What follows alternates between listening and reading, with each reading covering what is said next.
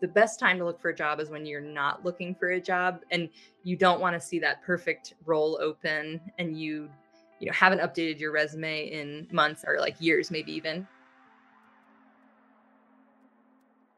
Hey everyone, thanks for joining again. Today we're here with Jennifer Bangoura, who I've had the great pleasure of getting to know online, but this is the first time we get to talk and really have a great conversation about her career. But it's always better to hear it directly from the guest. So, Jennifer, would you mind telling us a little bit about yourself? So, thanks for having me, Dave. My name is Jennifer Bangoura, and I currently have two different roles. I work for Nexford University as their Director of Career Innovation and I'm also a consultant for the Future of Learning Fund, which is the first thematic fund of Future Africa, a venture capital fund that's in turning Africa's biggest challenges into global business opportunities. And so that's what I do. But who I am, like I do, I had this in my LinkedIn profile, and uh, I feel like what really gets me excited is finding small world connections. So wherever I am, that's kind of at the core of of what I'm doing and whether it's work or personal and I also get really excited about the role of careers to help build socioeconomic mobility for people and their families. So that's a little bit about me professionally. Yeah. Awesome. Thank you for that. I'm excited to dive into all those topics. So, we like to kick the show off with the same question every time, which is when in your life did you really start to think about your career. And, and it could be as just like a childhood interest, but you're like, I could really see myself doing this, and I'm going to start to take action that you know result in me growing towards that. When, when would you say that was, and can you talk us through a little bit?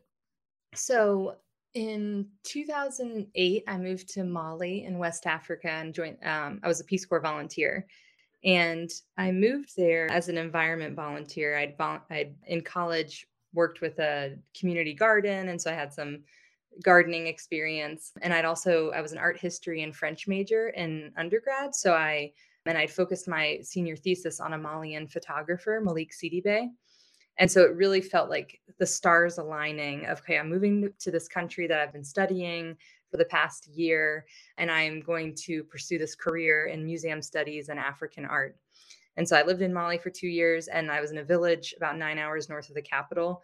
And I, I would say still, I mean, a career still felt abstract and certainly living in a village for a couple of years, I thought, okay, I, I need, if I'm going to pursue this career in African studies um, and art history, I want to live in the capital where there's so much happening. When I moved to Bamako, that I started to actually think critically about my career. And made this pivot and and you you know said making like concerted steps and in in this direction and i shifted into education so i was working on a, a usaid education project for primary teachers focused on uh, using radio to help train teachers on um, best practices in pedagogy. And i had didn't have experience in that space directly except i was i was working on the communication side. And i just fell in love with wow the power of you know extending quality access to quality education and finding ways to do it at scale in in pretty difficult settings where you you know you have a country that's twice the size of texas and over half of it is the sahel the sahara desert. So how do you you know how do you train people in that setting? So i just became fascinated by the ways that we and this is back in 2010 so it was uh, you know a long time ago of before online education became what it is today for sure. And so then my my career is just kind of has followed from there of thinking whether it's primary education now i work in the higher education space and workforce development but how are people accessing whether it's quality education or quality career services and career development in ways that are truly accessible and not necessarily yeah, the traditional face-to-face uh, modalities Awesome. Well, all right. So you, now you get this exposure mm-hmm. and sort of a little more clarity on what it is that you're excited about, having explored a bunch through through school. Mm-hmm. So, what did that first job look like when you started? To, you know, you're you're starting to get that clarity. Mm-hmm. What what was involved in that when you actually then started to had to make it kind of real? Well, so what happened is I moved to Bamako thinking um, I'll be here for a year. That was what my contract was.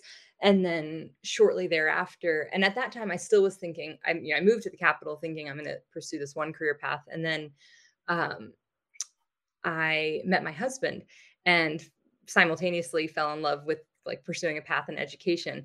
And so I did my uh, Master of Arts in International Education. And so I went on campus for to SIT Graduate Institute in Vermont for two weeks and moved back to Mali to finish the program. There was a coup d'etat in 2012, right after I moved back.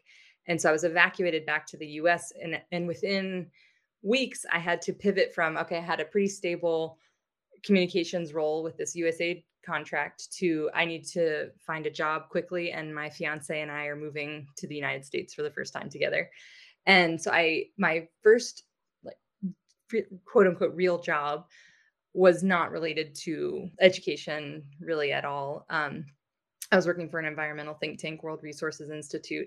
And I think this is where I fell in love initially of like, oh, this is how people find jobs. I had never searched for a job. LinkedIn was new. I looked back when I was talking with some folks a few months ago. And when I moved back to the United States in 2012, I had four connections on LinkedIn. And one of them was this guy I had done Peace Corps with, and he worked at the company that I uh, had seen a job opening at. And I emailed him. I said, "Hey, are you? Do you know about this job opening?" He said, "Oh, I don't know about that one, but my job is going to go online shortly because I'm I'm quitting. I just put in my notice last week, and you should interview for it." So, and then I spent three years in that job, and it was an, it was with a GIS project in West and Central Africa, and they were like, "Do you speak French?" And I said, "Yes." And so they said, "Great, we can teach you all the other stuff. You can figure out. We'll, you know, we'll figure out the rest once you start." So that was my first uh, real job. Well, question: Why did you speak French? Well, I I'd been studying French since the seventh grade. I majored in it in art history and French in undergrad, and you know, like why French? My mom was a French and Spanish teacher for a few years when she started her career. And my brother studied Spanish. And so, of course, I wanted to do the opposite and studied French. And language has has been like the thread throughout my entire career, whether I've used it in my job or not. I mean, in that first job, I absolutely did. And for the first few jobs, it was a reason that I got the role, in fact. And I just, yeah, I fell in love with, you know, being able to communicate with people in a different, and yeah, and learn about culture through language. That's very cool because one of the things I try to pinpoint in these conversations are these sort of career assets that we have. And oh, yeah.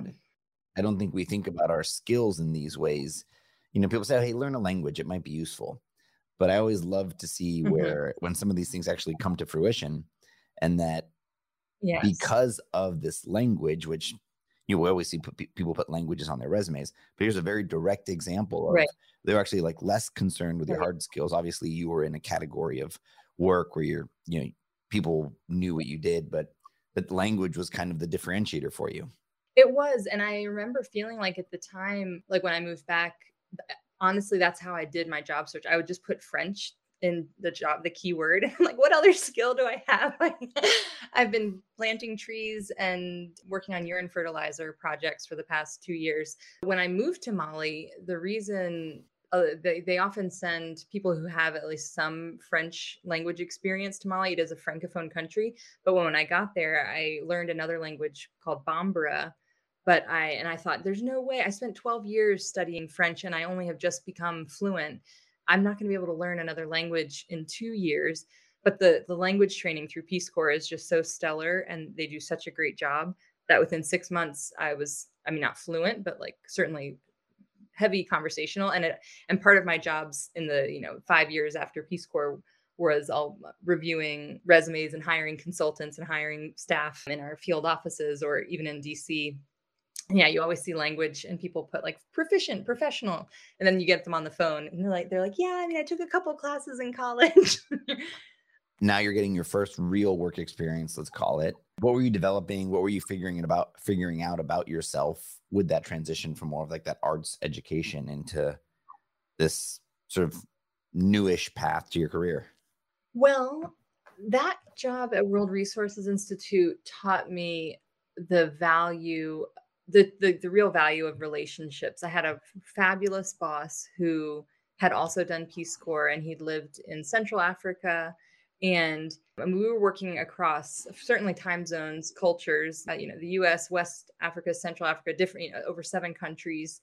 And just observing the nuance that he had in in how he approached conversations and how thoughtful he was with even like this is a small example but i still remember it is you know the way that americans will often use idioms in when in in conversation like oh um you're gonna be a and i'm i'm not a baseball person but like a pinch is that a pinch hitter oh mm-hmm. can you be our pinch hitter mm-hmm. so these these casual things with that if you have never worked with somebody from another country i mean and i'm american and i don't even you know know this baseball expression like just being a cognizant that like that's not something that everybody that's not a phrase that everyone knows or uses. And so i've just carried that through in my career and i think it helps me to be a better communicator no matter if i'm from the same culture as someone.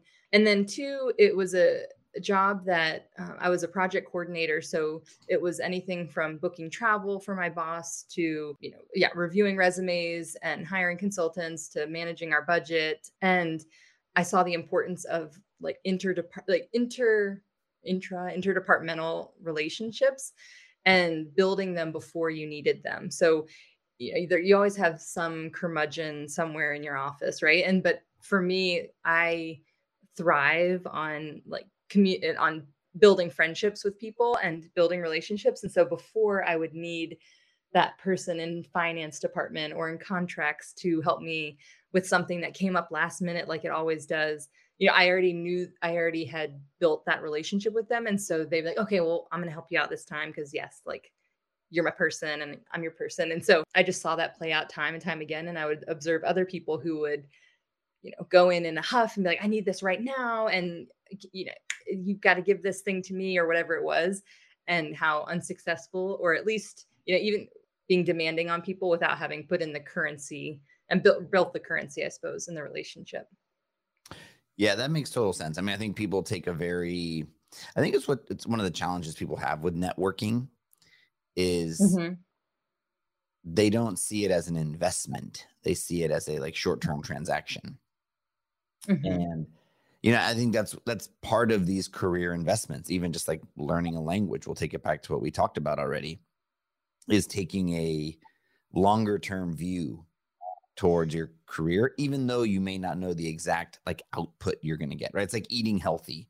It's like, I know mm-hmm. it's like the right thing to do for my life. Like, am I going to feel better tomorrow? Maybe not in a month, maybe, you know, long term, mm-hmm. absolutely. And so already I'm kind of like picking up on your ability to like invest in your career. Maybe you weren't thinking about it that way at the time. Now you sort of understand it in retrospect, but I think that's a really valuable tip for people to mm. take away from this? I mean, now that you've helped people with their career and you know, you, say you have much more yeah. like in tune relationship with it. Like, how how would you think about that now? These kind of longer term investments in your career, like relationships and soft skills and things like that.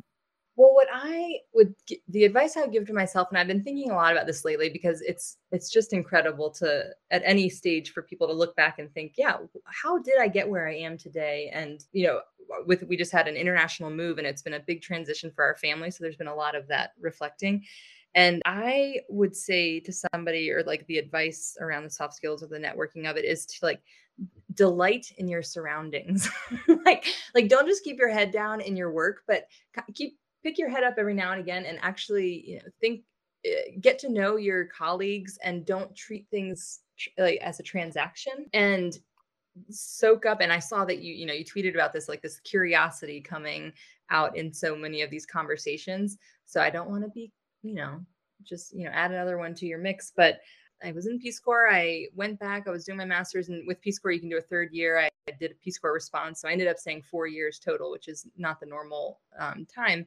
And by the end, I thought, you know, I really want to work in international education. Like that's my um, North Star.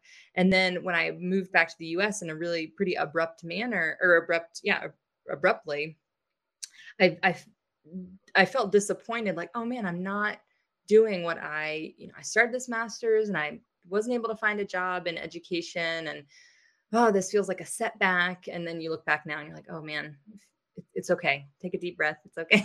but to find ways, so I was working in, in nothing related to education but I was able, I, and I always had wanted to work once I learned about them at IREX, I-R-E-X, which is an international development agency nonprofit. And so I stayed, I followed them on social media and they administer this State Department program called the Young African Leaders Initiative. And so I was following that and you can, you know, I was volunteering to review applications for it. So keeping my toes in the water, listen, like here's my non-use of idioms, staying connected in small in volunteer ways to international education education. And ultimately, they put out a request of, oh, we need organizations to host these fellows who are coming from Africa throughout the continent to the US for six weeks for fellowships. We want them in Washington, D.C., and everywhere in the US. And I thought, oh my gosh, this is amazing. Let's host them here at our office in D.C. I, we did. And so, since our project was focused on Central and uh, Central Africa, someone from Central Africa came to the US spent did a fellowship here and then they also arranged to do fellowships when people returned back to their home country. From that i connected with this woman who worked at irex and then three years after i had started this job she ultimately passed on my resume for the role that i got that propelled me in back or into for the first time formally you know in international education and workforce development. And i just would never have I couldn't have anticipated that. Like, how can you know that this one job opening is going to come up, that this person's going to have, you know, no. I emailed her when the, I saw this job opening. I said, "Oh, do you know this person who's hiring?" She's like, "Oh, she sits to me in my cubicle." So yeah, like yes, I can pass on right now your resume. So, um, and that was just because I was excited about the initiative and had, you know, I had those targeted companies that I kept an eye on in different ways and even though I was not working in what I had hoped to be, I was still fi- able to find ways to be connected to to what I was really passionate about. All right, so you you've had these experiences, you've made these mm-hmm. connections, you took this job.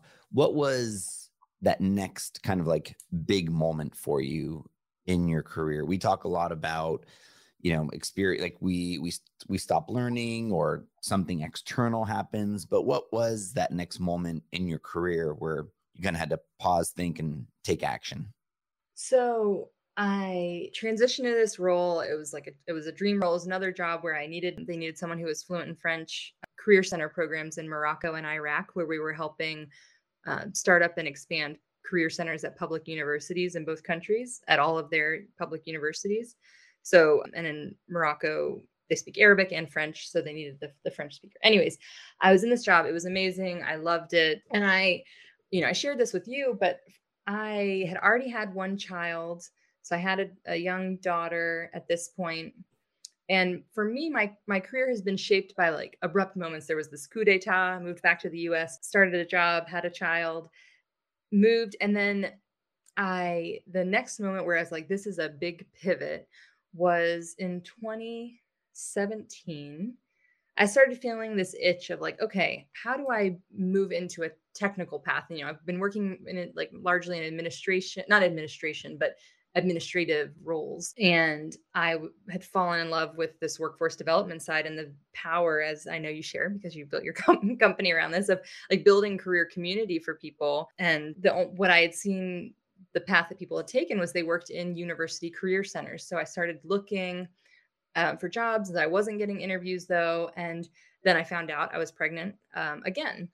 And so then I put my job search on halt. And I really, and I said this to you too, like, I don't feel like we hear enough about this. I was young. I, I wasn't, I don't think I was 30 yet. No, I definitely wasn't. I was not in a high level of like, I see sometimes on LinkedIn, women are like, oh, I'm interviewed at eight months pregnant. And got hired and then I took my six month leave. But for me, I was the benefits holder of our family at the time. Um, I was like, I have to be stay in this job now for another at least year because I need FMLA. I want to at least have access to my benefits and unpaid leave that I had for my first child. So I stopped my job search and felt really, again, like deflated and disappointed because I felt like I'm not, I I know you say people say you always have a choice, but I really felt like I did not have an option to pursue a job search. So a month or so went by, and then I had a miscarriage, and it was like this sh- shaking moment of wow, okay, you you have you were you were unhappy right now in what you're doing and you have to find something otherwise you do and i we did want to have another child so it's like i needed to find something quickly otherwise how long is this going to drag on and i'm going to stay in a role where i'm not feeling like i'm growing and i so i like can just distinctly remember i went online and i found this this job opening. It was a career services specialist. It was at mm. 2u i had been following them on twitter and i applied that night. And then like on monday i had a inter, you know email from the recruiter you know within a week i'd had my first interview. And then by three weeks i had signed an offer. And it was just like oh wow this is this feels great. I, I didn't I hadn't didn't network in. I didn't know anybody who worked there. It's the only job that i've had thus far where that worked out that way so yeah that's absolutely the like next pivotal moment in my career journey wow thank you for sharing that it's yeah i think there are it's this combination of the sort of things we put out into the world, what the world gives back to us, and then kind of how we navigate it. And it's impressive, you know, to be sort of, you know, presented with situations like that and, and navigating that. And it feels like you, you were ready, right? Like I feel like you like set some intentions and even mm-hmm. with obstacles ended up landing in a situation that you you were pretty excited about. And I think back in you know, I like I wish maybe someone's creating this version, but you know, you look at someone's LinkedIn profile and like, oh, you went from this job to that job, and like it all looks so logical. And when you look at somebody's career profile, and yet I remember, you know, from February of that year, I had connected with my career coach from my master's, and the time that she like invested in me and helping me review my resume, get it ready, and so when that I saw that opening in July, I had already spent hours tweaking my materials so that it, and I, you know, I always say this when I'm working with students is, you know, the, the best time to look for a job is when you're not looking for a job and you don't want to see that perfect role open and you, you know, haven't updated your resume in months. And I know you are like years, maybe even. You preach this uh, all the time with everyone at Teal, but, um, it felt good to feel like okay i don't actually have to wait to apply and and spend time updating everything because it's already ready to go. Absolutely. Yeah and it's a tricky thing because yeah there, there's some complex things in in the career there right? Because we're we're kind of wired to be loyal and mm-hmm. there's something icky about job searching while you're employed. Mm-hmm. but this kind of preventative career care mm-hmm. is it's just healthy you know like very much like preventative health it's it's the right thing to do there's nothing wrong with it yet you know you're not going to get potential you're not going to get in trouble for taking vitamins mm-hmm. if you know your boss walks by your computer and sees you editing your resume well that could be problematic so it's it's super complicated it's a mm-hmm. complex mm-hmm. emotion to engage in these proactive mm-hmm. i'll call them selfish activities even mm-hmm. though obviously this word selfish has very negative connotation, but I would say breathing is selfish, right? It's these activities that you need to do to look out for yourself and your family, but mm-hmm. can do have an inherent risk, just kind of given the nature of work. So, what was that? I mean, how were you able to do that? Like, how did you go about that? And also, you know, kind of through the lens of helping job seekers, you bring mm-hmm. that extra layer uh, in the conversation. Like, what do you what do you tell to people that are in those situations? Well, definitely do your job seeking on your own time. I mean, this time too, I was working full time in an office, so it there was a nice, there was a, a, much clearer separation of my time, and so I was able to like I can remember it was like two in the morning. I'm working on my resume before I'm submitting it, so that at that time was easier but i also recommend again it comes back to for to relationships for me because ultimately i left my the job on great terms with with everybody and i had really spent a lot of time building relationships and leaving on a like a positive positive foot which felt good and i remember telling my boss that i was when i was leaving and was, she was kind of shocked of like what? I can't believe you're going.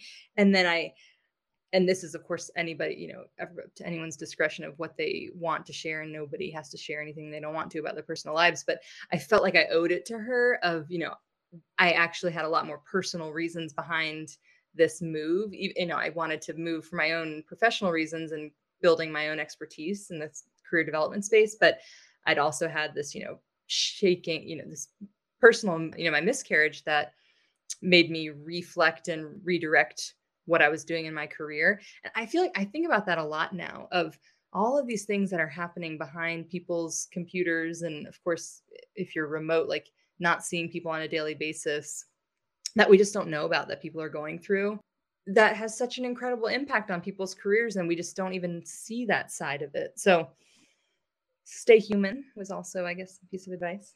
You can be human in the workplace. It's great advice. I also think i think it pairs nicely with your advice that you gave earlier is don't wait to be human. Like don't just be human in the moment. Mm-hmm. right? Because i think if it's like if you just drop that it's like oh hey look at all these things like in the moment well okay, sure. But if you actually reveal more parts of yourself and who you are and share that, because some people are quite guarded in the mm-hmm. workplace, mm-hmm. but you know, you don't have to spill everything, you know, but I think building that personal relationship in the context of work is also a good thing because then you can have those more human discussions, you know, over mm. time. Mm-hmm. Absolutely. Yeah. So so you make that move, you land at at 2U, which I think became a big part of your kind of online identity, helping a ton of people. So tell us a little bit about that. Oh, it was so much fun. I mean, so one, the headquarters was only 15 minute drive, reverse reverse commute from in Maryland, which was amazing after, you know, having an almost hour long commute into the city, into So I remember going in and like the it was I was like, oh man, I'm working for a tech, I'm working for a tech company now. And yeah, I, I had imagined before my career, like, okay, I'm going to, I'll be working in nonprofits for the rest of my life. And that would have been that would have been something. And lots of people do that, and that's great but it really felt like wow i never imagined this for myself like you have this narrow vision again of these steps or chapters for your career so i had had in my mind i'm going to work in international education i'll be working for nonprofits that's what a lot of peace corps volunteers do after and so that's the path that i had seen and then even thinking for my transition i thought okay now how do we I become someone who's a technical expert in career development and workforce development. And well, they work at university career centers. Like, what other option is there?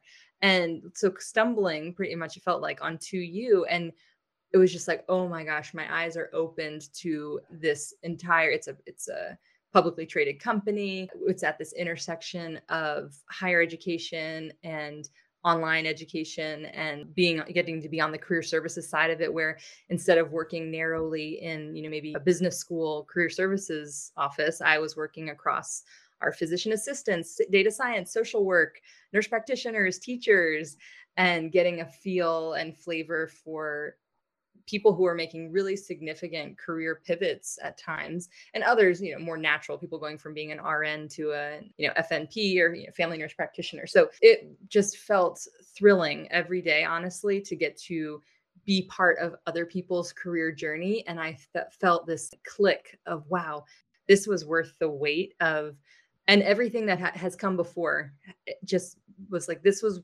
i am building on these skills that i from these different careers or different jobs and it's culminating and i felt like you know it's just that it all came of was valuable. And i also loved my the thing that was remarkable to me were, were my colleagues and having just this incredibly diverse group of colleagues and what i mean there is that i you know someone on my team was previously a pastor and then now he had transitioned into career services. Another person was had worked in organizational development for a bank. Someone else had come from a university career center. Someone else was working in data science before. So to see people uh, and what brought them to 2U and how 2U valued their different skill sets was really exciting to me. Yeah, a great company with like really, you know, done a lot of incredible things. And so, you know, I think your career, I think a lot of careers are affected by this, but I, I love that you're sort of sharing the, um, I'll call them the pressures between mm-hmm. personal and professional. And, you know, we like to make these clear delineations of work life balance. I don't believe in that because we're, our brains don't do that. Right. And our mood at home affects our mood at work. Our mood at work affects our mood at home.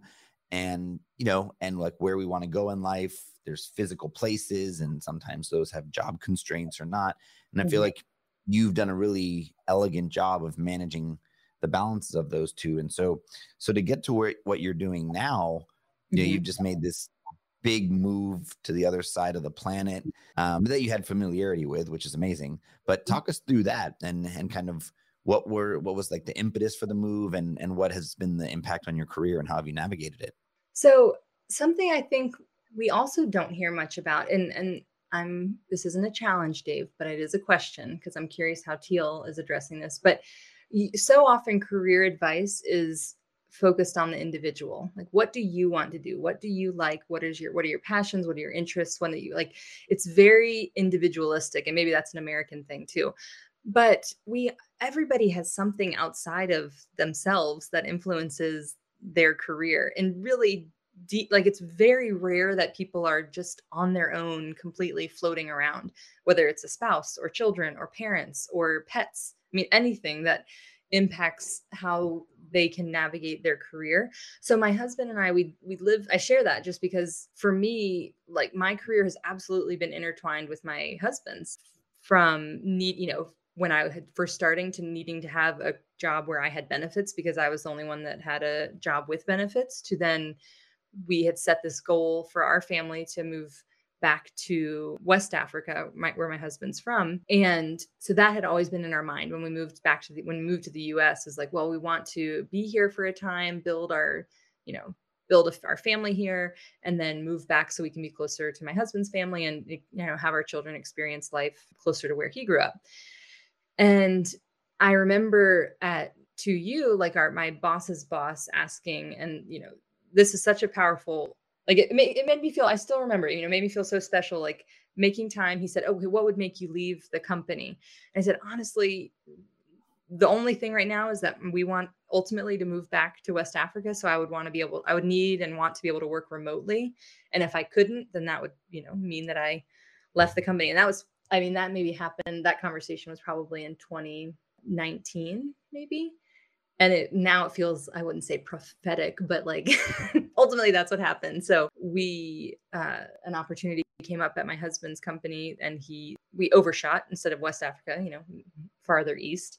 Um, and so i tried my hardest to make a case for working remotely which i know the irony is too that it's i was working in online education but it just was not possible at the time. And i don't think i don't think it is now either with that company. But so i had to had to quit. And it was def- absolutely like terrifying and scary because i was in a job i loved.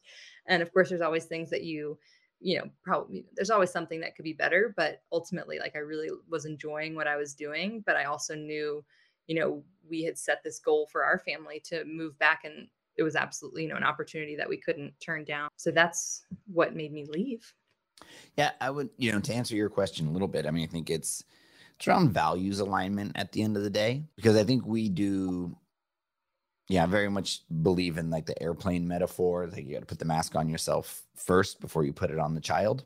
Mm-hmm. And and I think you were looking out for you, mm-hmm. but there's nothing wrong with that. I also think like we have a semantic issue in that that just like those words sound like a negative, like mm-hmm. selfish.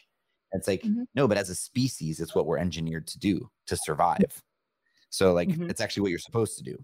And it and it can make me feel good to help others. Uh, and if I feel good, then I can help others even more. And I think that becomes a mm-hmm. virtuous cycle. And I think a lot of mm-hmm. times we we sort of like fall into this like space of martyrdom, you know, that I think then actually results in like the vicious cycle because we don't get filled up because we're just putting out, putting out, putting out and we're not tending to ourselves first. And so the, the way I would think about it is like being clear on what my values are, right? Mm-hmm. Like value family and family fulfillment is an important value to you. Mm-hmm. So you prioritize prioritize that. There's other mm-hmm. people who for like it, that just may not be as high on the priority them for them for value and mm-hmm. career growth and money or or who knows what. I say, hey, look, we can't move because the biggest financial mm-hmm. opportunity is for me to be here. And so we, I, I, at least the way we would talk about it and the way I would talk about it is around like values alignment. Mm-hmm. And the closer you can get to alignment with your values, the more fulfilled you'll be in your career, the happier you'll be. So that, that's kind of how we think about it, even though it does kind of align with the like, what do you want to do? It's mm-hmm. actually like being really honest with yourself about what really matters to you. I love that. So I think too about, you know, before there were all these online webinars that you could attend, I was just hungry. Like eh, something I've done throughout my career is like a brown bag lunch session or a, you know, someone's coming to speak or there's a panel, you know, for during lunchtime or after, you know, soon after work. I would just, I would soak them up. Like the board, I remember at World Resources Institute, we had this session and it was a, I, I think it was during Women's History Month. And so it was all the female board of directors came and people are asking questions how do i balance being a mother? and this not you know this the questions that are just repeated ad nauseum and this one woman was a who was a former senator's wife and she was just like unapologetic in how she pursued her career. She was a lawyer for some and she's like i don't let anybody make me feel guilty about things that i don't want to feel guilty about. Like nobody can control what I if I feel guilty. And I remember wow, that's powerful. And then also she's like the best decision that you can make is, you know, if you choose to have a partner, is to choose your partner well. And you hear you hear that time and time again from people as well. Um, so those are things that I you know, reflect on. 100%. And I think with the career, the more clear, like the, the folks that I see have that higher level of fulfillment in their career is they've they've got that clarity mm-hmm. and they feel no guilt about it because they're more excited about what, they're running towards than what they're running away from. But and I feel like you're doing these things, right? I feel like you're you're iterating on it, you're super clear on what's valuable and you're making moves for you and kind of your collective that mm-hmm. help everyone, right? It's just also you, you know one of I would value I'd say family slash team, like your your team, your core team i.e., your family is high on your values, and you guys as a collective are making the decisions that benefit the collective, which is incredible. Mm-hmm. Thank you. Well, thanks so much for sharing your career story. So many cool things to learn. You've, you know, in kind of the extremes of moving across the country, but in, I'd say like in the abstract situations that a lot of people face. I think a lot of people can relate to the decisions you've made for, you know, why you moved, where you moved. Also, just like you're pivoting from what what I hope a lot of people take from this is that shift you made into tech from, you know, being in the sort of philanthropic work and transferring those skills into a tech company, which then took your career in like a totally different direction. I think that's super impressive. And thank you for sharing that. Yes, may I share one small anecdote again? I have another thing that, like, I think I told you this. The theme being, like, okay, stay curious, but also, like, keep listening because I distinctly remember the webinar you hosted. I think it was it was November 2020 with Jeff Bussgang. Is that right? Bussgang. Pardon my apologies. No problem. And it was around how to land a job in a startup. And he was going like 101 of like what startups are, what the venture capital space is like. And I remember attending and thinking, okay, like I've just been learning about this venture capital space through working at 2U and hearing about you know, um, GSV and all these different this in this whole new world of investments in education that I just in my mind was solely relegated to Wall Street and uh, business and financial and I had never thought about like the way that investments happen in education. And after that webinar, thinking, okay, like I went on this, you know, Twitter following spree of people in venture capital. And then at that time, not knowing that I was about to be I was about to embark on my own really big career transition and ultimately landed working now I work you know part-time for a venture capital uh, like a VC firm and for a startup one of their portfolio companies.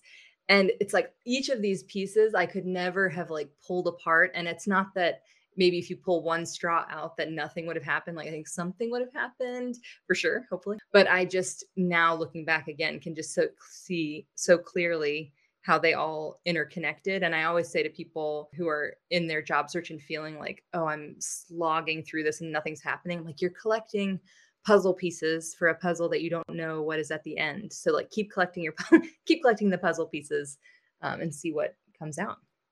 Oh i love that as a metaphor because I think motivation is the biggest inhibitor of like a successful job. I love love that metaphor. Well, Jennifer, thank you so much. This was awesome. Thank you for sharing your career with us. How can folks follow along with all the great content you put out there? I feel like every time I see one of your posts on LinkedIn, I smile. Mm-hmm. What, what's the best way to follow along?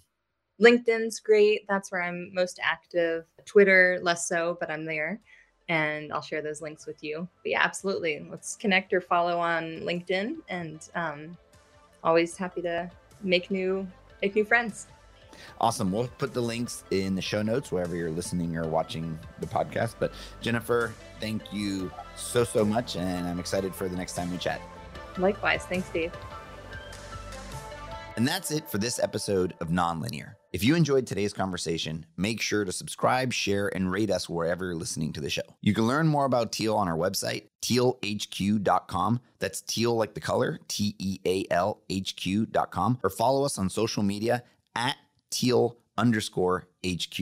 Thank you so much for joining us, and please tune back in to keep hearing about how we make the decisions that shape our career. The Teal Career Paths podcast is produced by Rainbow Creative with senior producer Matthew Jones and editor and associate producer Drew McPowell. You can find more information on them at rainbowcreative.co. Thanks again. We'll see you next time.